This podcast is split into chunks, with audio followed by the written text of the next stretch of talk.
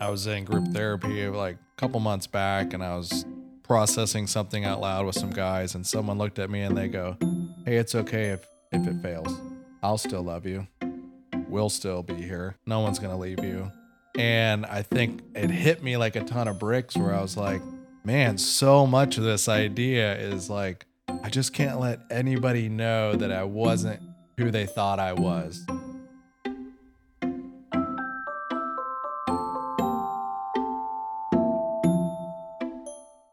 Cheers, brother. Everyone, welcome back. Michael Conrad here with the Business of Homes podcast. Today we have a unique and a special conversation uh, with my friend Josh here about uh, a subject that is not fun and not easy, but can be incredibly therapeutic to talk about, and that is the failure aspect of the business world. And this is something that we all face in microcosms and macrocosms we face it on a daily basis, and some of us, a few lucky of us, we get to face it uh, in a big picture part of our story. And I've been an entrepreneur for about 10 years, and I have had some very identifiable failures, and I tend to keep them quiet, as many do, because it's a hardship that not many understand, or at least it doesn't feel like many understand. And so when I started seeing my friend here, Josh Ellis, talk about failure on a big scale that he was going through and all the little unravelings that come out of that conversation. I knew that this was a story that I was hoping we could talk about. Josh, thanks for being here today. Glad to be here. That was a good good way to open it up for sure. I'm excited. Thanks for having me. I know you because we were beginning our careers together in real estate, but neither one of us were satisfied with just staying in one spot. And this idea of venturing out, venturing, really that risk part of venturing, um, was, I think, burning a hole in both of our pockets. And so when you began to sort of have some ups and downs, you know, that was really mirroring a lot of the stuff, interestingly enough, that I was going through. And so I'm hoping that you can maybe not go back to the beginning, but at least put me somewhere in the middle where we've started off, we've changed careers, we're doing all sorts of different things, and then, uh oh, there's a bump in the road. Yeah. I, I mean, I grew up watching my parents build a company. So I was no stranger to seeing the highs and the lows. And instead of it being something that uh, was exclusive of each other. Like you're either winning or you're losing. It was the understanding that they're always happening at the same time, meaning the business has highs and lows. But I think understanding that that is part of the flow and and welcoming it rather than trying to avoid like I'm going to do everything at all costs for things not to go bad. I don't think that's that the right approach. I think it's understanding that things are going to go bad as part of the process.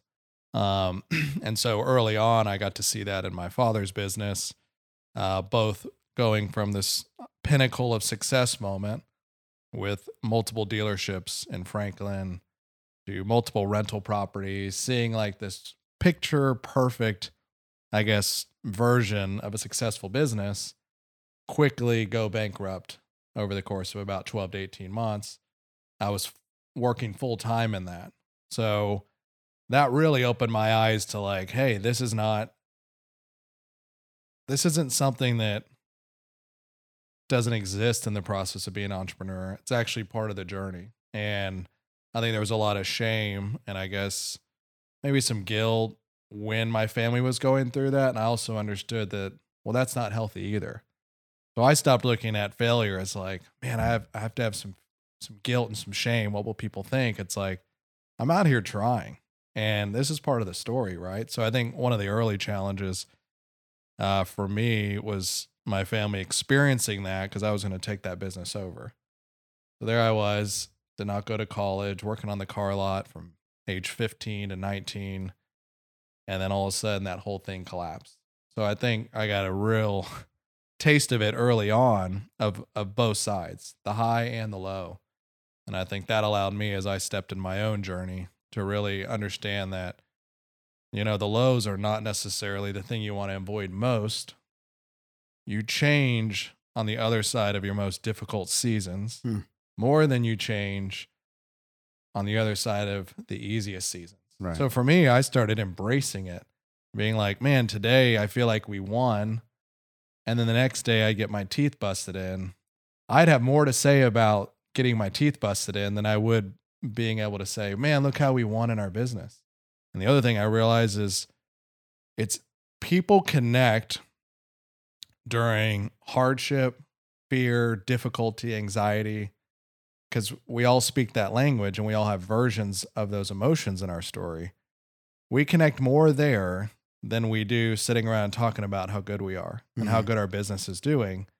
If I sat here and bragged or had an ego mentality, or just maybe those things weren't there, but I just was talking to you about all these great things in my life, there's a chance you might feel lonely in that conversation or just not as connected to me. Yeah. But if I sit here and I go, dude, these are all these insanely challenging things I'm going through in my life right now, whether that's personally or professionally, you're gonna be able to lean in more so and connect to that and be like, man, I I just went through that season, or I'm in that season too.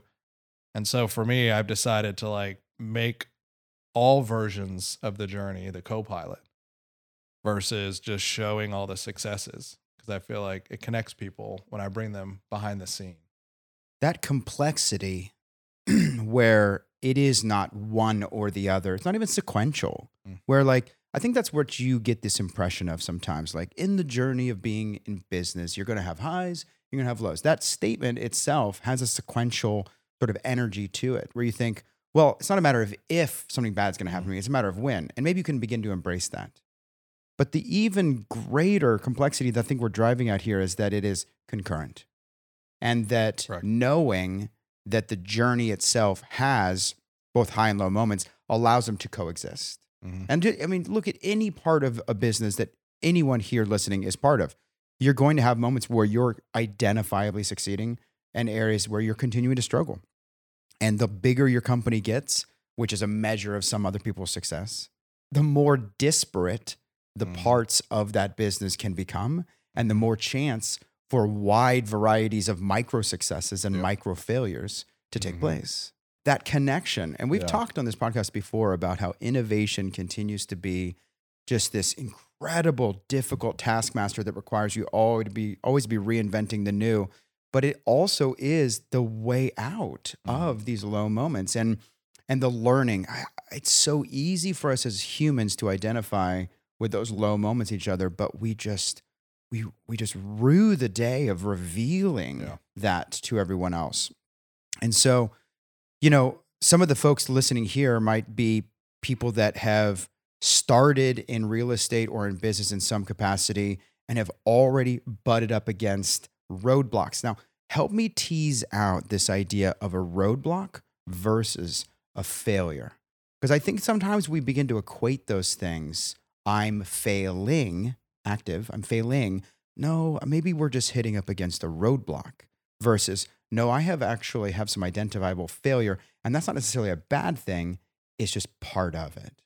Almost looping a roadblock and the sense of failure into just one word. And for me, that word is resistance, Hmm. Pushback. pushback.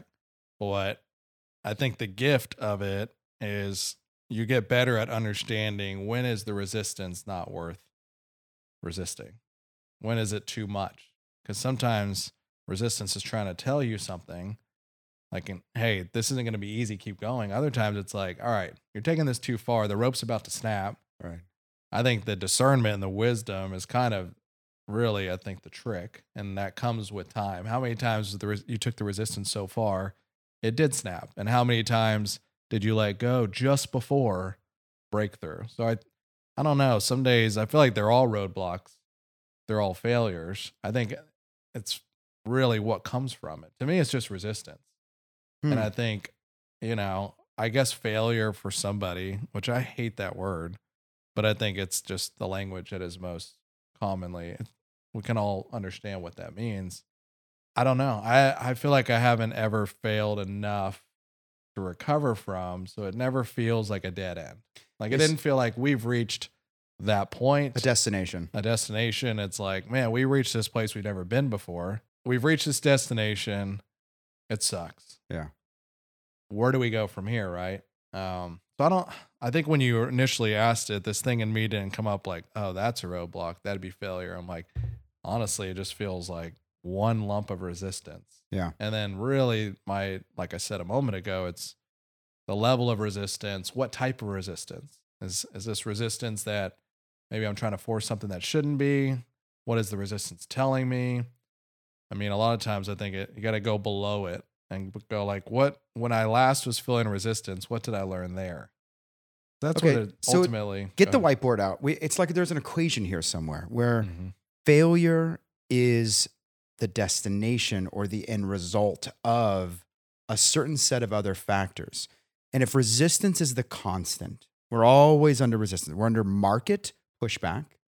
The innovation of new ideas is always going to have difficulty taking root in the marketplace. New ideas we are resistant to. And so resistance is constant, but then there's the other elements that are the variables. So our reaction to it, what you have extracted or learned from it, Mm. and then do you stop? Is there is there motion that continues, or is there a stoppage?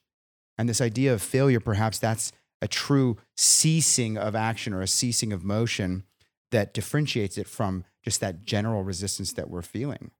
But again, one man's failure or resistance is another man's motivation. And so Yeah. we ourselves are such a big factor in all of this.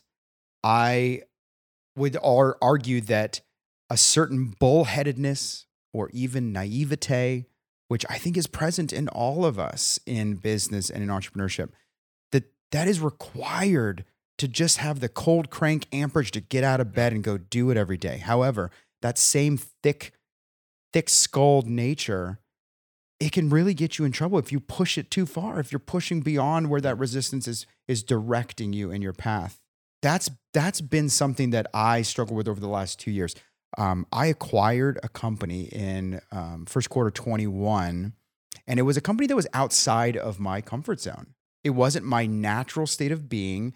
It wasn't even a company where, at the base level, I could do the action. I thought I could overlay experience in business and relationships and sort of bring and draw up this company to like a higher level. And I fought the whole way along because there was just incredible resistance to both trying to sh- reshape a company, but also me entering into a landscape that I didn't have a lot of experience in. And this year, first quarter this year, almost 24 months to the date, we decided to dissolve. We'd lost customers, we'd lost staff, uh, we'd lost resources. And right at the very end, when the handwriting was on the wall, all of my trusted people around me were like, Michael, it's time. It's time to call it. I just, I couldn't do it. I couldn't make the final call because that giving in and having the motion stop was just, it was very overwhelming of someone who's been grinding on so many other ways mm. for so long. Can I ask you a question? Yeah. What was the biggest fear that you believed was going to come by folding up shop? Was it like some shame for yourself or like guilt or like judgment from others or like, man, I just wanted this so bad? Like, what was the thing where you go, if this, if I finally give up, I'm going to have to face X? Probably losing some money Yeah. was one of them, but yeah, like, certainly. whatever. That was like distant third on the list. though. Yeah, right. Because you're human first, so it's like there's a couple other things that are that I feel are gonna ha- I'm gonna ha- be confronted with. Right. I'm gonna lose some money, yes, but just out of curiosity, Okay, so there's two big things.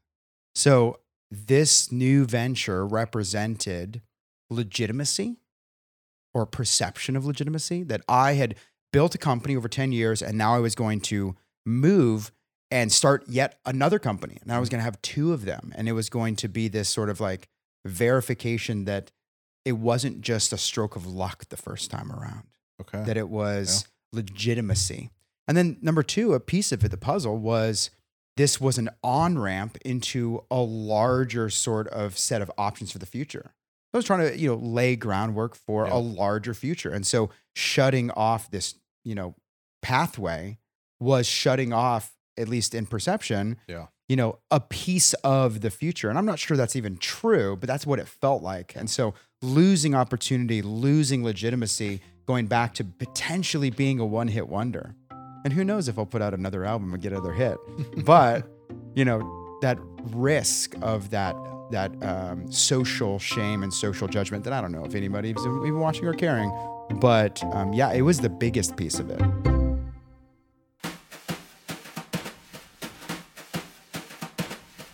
Hey everyone, it's Kyle, producer for the Business of Homes podcast. I hope you have been enjoying today's episode, starting with how failure is part of the journey being an entrepreneur, how Joshua feels struggle is something that brings us all together, and Michael's own journey with failure.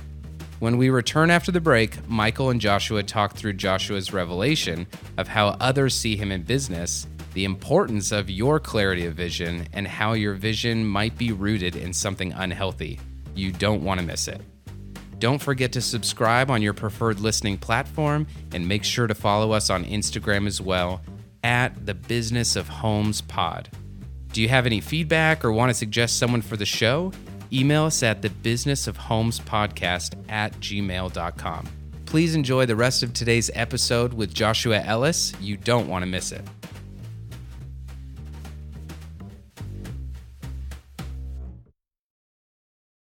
I've had days, you know, and things that I've worked on where I'm like, this can't. I think anyone would say this. This can't. I'm never going to stop. This can't fail, no matter what.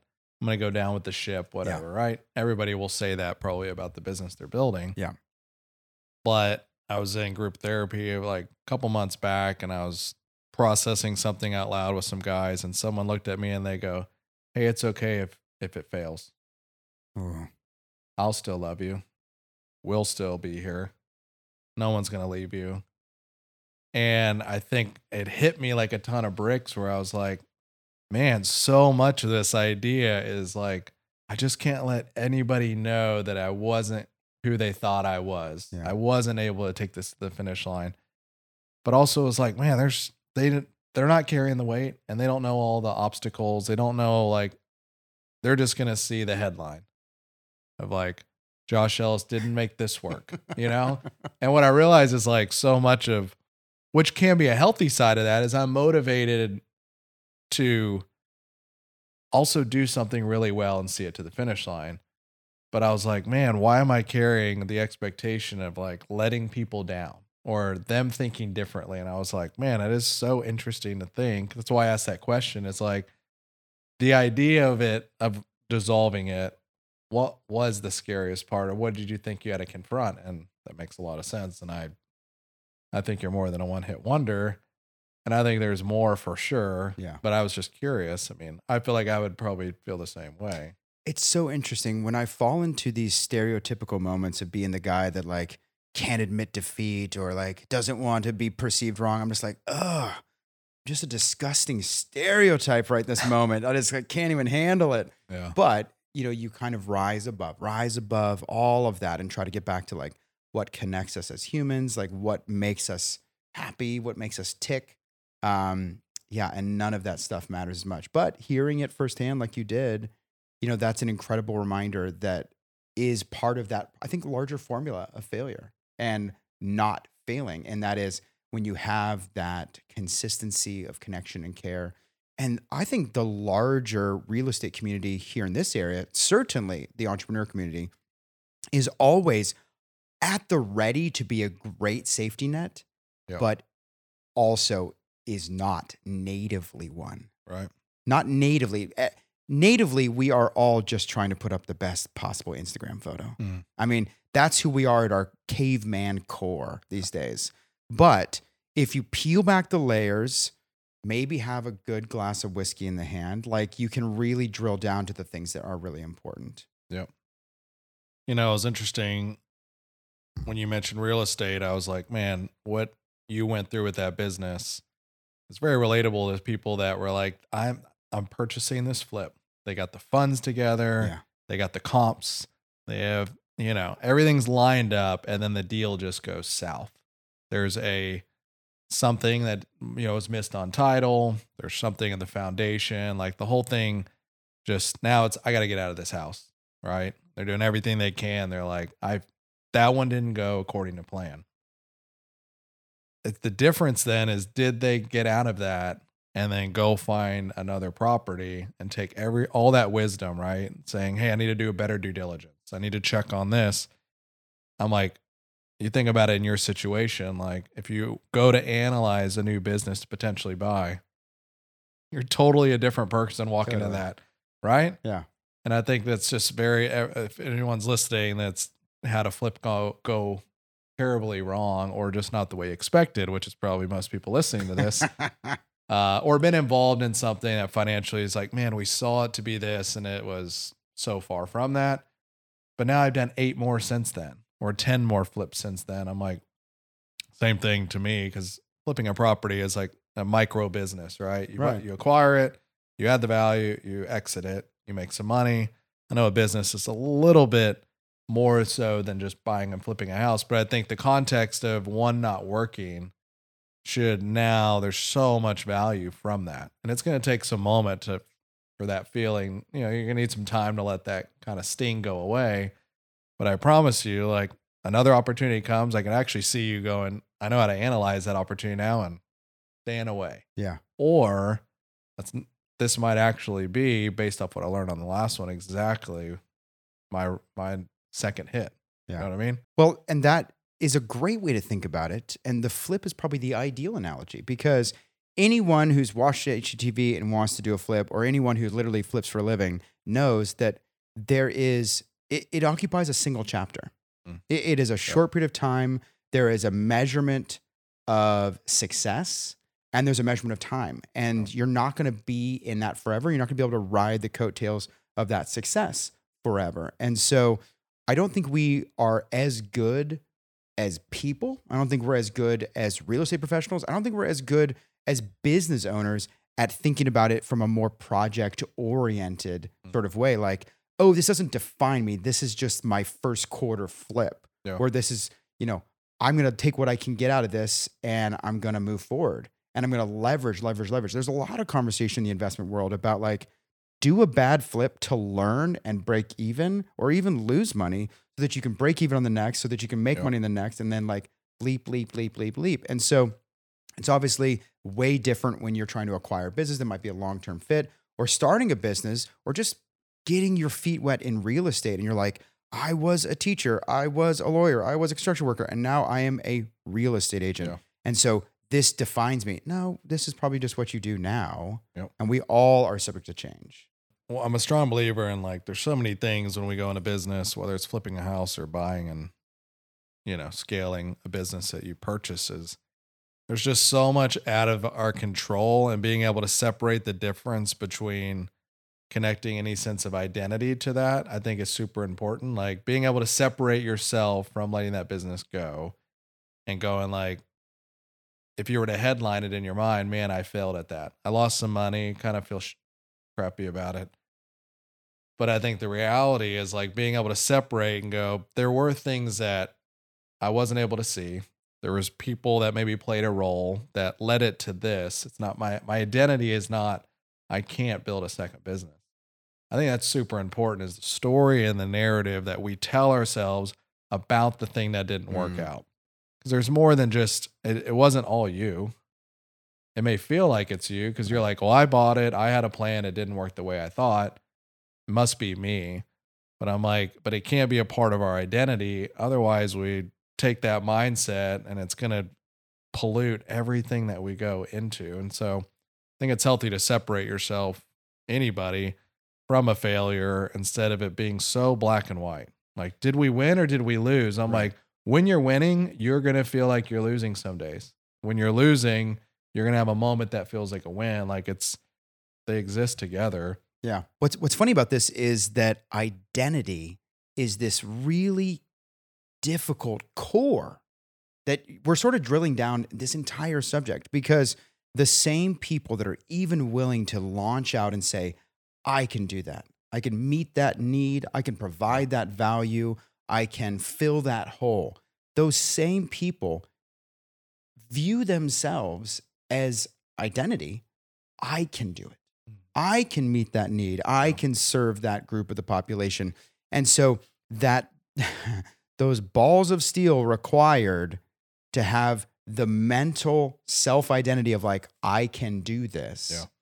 is also the exact framework that gets you trapped in feeling like your identity is the business. Yeah. And so it's no surprise that identity and entrepreneurism and like failure are all part of this larger sort of round and round and round conversation because what got us here, the tools and the framework to get us to this place where we can even have a potential business is the same one that can trap us. And I've heard it on so many podcasts, read it in so many books, and gotten advice from trusted mentors. Don't let your identity be caught up in business. It's like, well, of course it already is. Yeah. Like, don't let it. Like, that's not an action I have control of. Yeah. We're already there. I can agree with that. And it's it's hard not to, especially when you think about entrepreneurship. In, in some regard, it's like somebody has a vision of something in the future and they wake up every day and fight to make it a reality. To shape so when it. you ask them like, "Hey, you should work less." You're like, "The vision's not fulfilled." right. No. It's like, well, you shouldn't take so much risk. The risk isn't that can't won't that get me there faster? Like it, you almost become obsessive. I'm pulling the, the risk lever to Yeah. achieve the goal. That's a great way to think about it. We only pull the risk levers to either get there faster or to realize the vision at all. We don't do it because No. it feels fun. No, not. I would say ninety percent of the time, like I said a little bit ago, is I said this to a buddy the other day. I was like, I feel like some days I'm just tired of fighting. Oh yeah. feels like it's 90% not distraught and like as bad as that sound but like fighting swimming upstream and then at something ha- 10% of it is like getting a hit Yeah. just feeling high for a moment on that win Yeah. and then it goes away and of course you need your next hit yeah. and I'm like, I don't think people really understand that's the seductive nature of entrepreneurship is it's not like, you know, when you're working in a job, there's nothing wrong with that, but a lot of it is project based, quarterly based, annual based. You're going to get paid X to do to comply here. Right? And that's fine. But then when you cross that line, a new project is given. I'm like, when you're running a business, there's not really there is literally no destination other than the vision you had in your mind. Which, Which the vi- evolves, of course. 100%. And you might get there and be like, and I feel this some days I go, this is everything I ever wanted. Yeah. But when I get here, the vision has grown. It's so much bigger. So you go, well, you think you're going to arrive? No. A lot of times in businesses, arriving is it failed, so it's over. Or somebody tapped me on the shoulder and said, I will buy this vision from you. And you're like, okay, I'll sell. Or you hold on to it and you have a growing, healthy company. But generally, like, I think sometimes people forget that, that the entrepreneur had some vision that now has become so impressed in their mind that until it becomes that, which is an illusion in of itself, Right. and I that's why I always go, well, make sure that you're protecting yourself, enjoying it, having fun, like because there's not an arrival. You just keep going. And and that's why I'm like you better better get ready to have your teeth busted in because you're going to start on Monday with a lot of inspiration and by Wednesday you're going to be wondering why the heck you got into it. Yeah.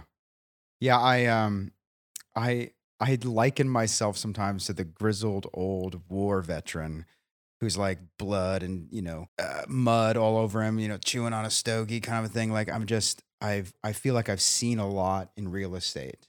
And there's a lot of beatdowns to receive along the way. It's an incredibly volatile um, marketplace. It's a volatile relationship landscape. Um, and at high volume, you know, you can take a few good hits. But that vision, it it is so imperative that we continue to clarify the vision to avoid that ultimate final resting motion of failure. Yep. We must evolve our vision by seeking clarity. And my my wife um, reminds me sometimes that I I use this phrase a vision of twelve. Early on, when I was just a single owner operator, I was like, I have a vision of 12 employees with this perfect, you know, organizational structure, and it's going to achieve this sort of like Zen like amazingness, and my whole life's going to be financially and time freedom. You know, it's going to be wonderful. And I think I got to 12, and we were like, oh, yeah, we have like so much further to go. And she's like, what happened to the vision of 12? And so I remind myself that like Yep. it evolves over time. And is that because we are seeking that never ending sort of fountain of youth? Or is it that our vision is evolving to a better clarity point Mhm. that helps us achieve whatever that ultimate goal was? But that I definitely fall into the trappings of the, you know, Ponce de Leon fountain of youth, where it's always a little bit out of reach and there's always a slightly better organizational structure to, to do or profit margin to hit or whatever it is. And so wrestling with like failure of achieving the original vision Mhm. or like not being as far as you want can be a difficult sort of little wrestling match. I have some thoughts. I think knowing where the understanding of where the uh, the vision is actually stemming from. Hmm. So you could have a vision, and vision sounds very inspiring and good. mm, vision. But what if it is rooted in something that isn't healthy?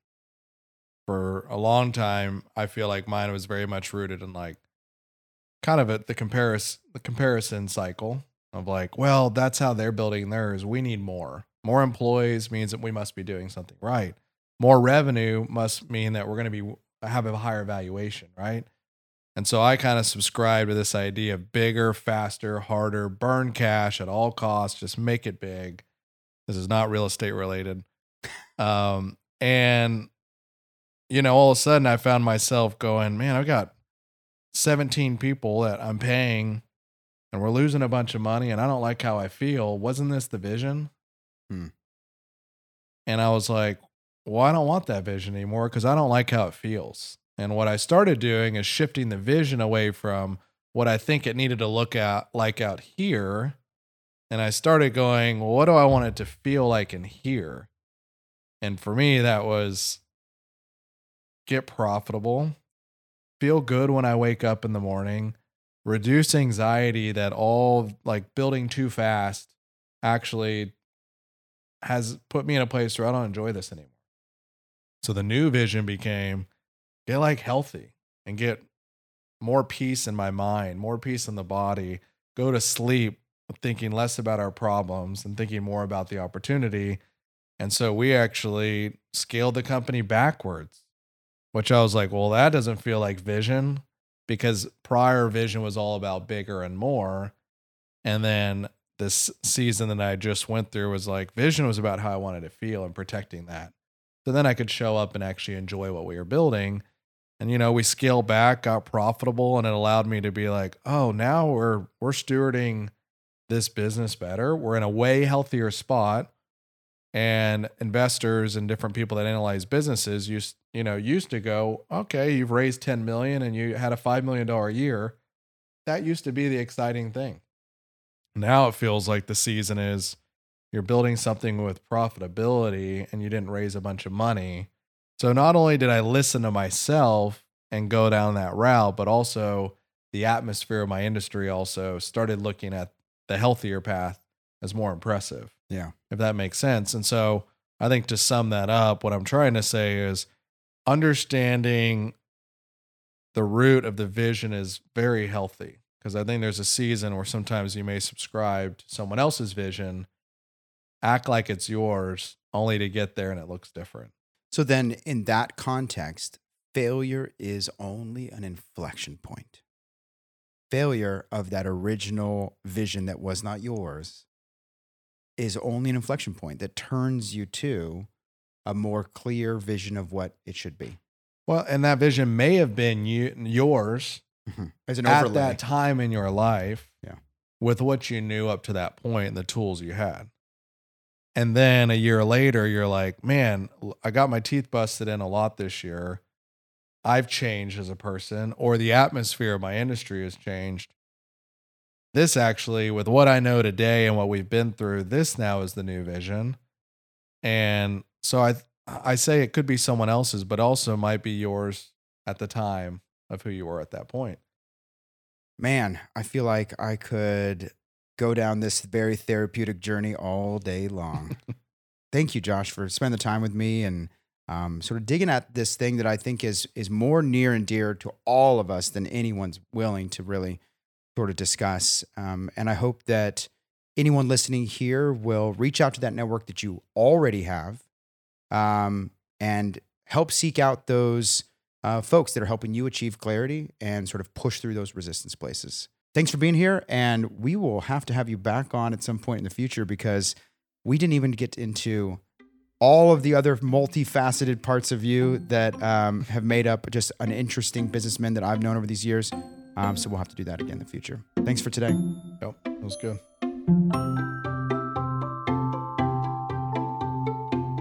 Hey everyone, Kyle again, producer of the Business of Homes podcast. I hope you enjoyed today's episode. A huge thank you to Joshua Ellis for being part of our original launch. And don't worry, we'll have another episode featuring him soon. Go follow him on Instagram at Modern Day Leader and let him know how much you enjoyed his story. Don't forget to subscribe on your preferred listening platform and make sure to follow us on Instagram as well at the Business of Homes Pod. Do you have any feedback or want to suggest someone for the show? Email us at the business of homes podcast at gmail.com. Thank you again for listening, and we'll see you again soon.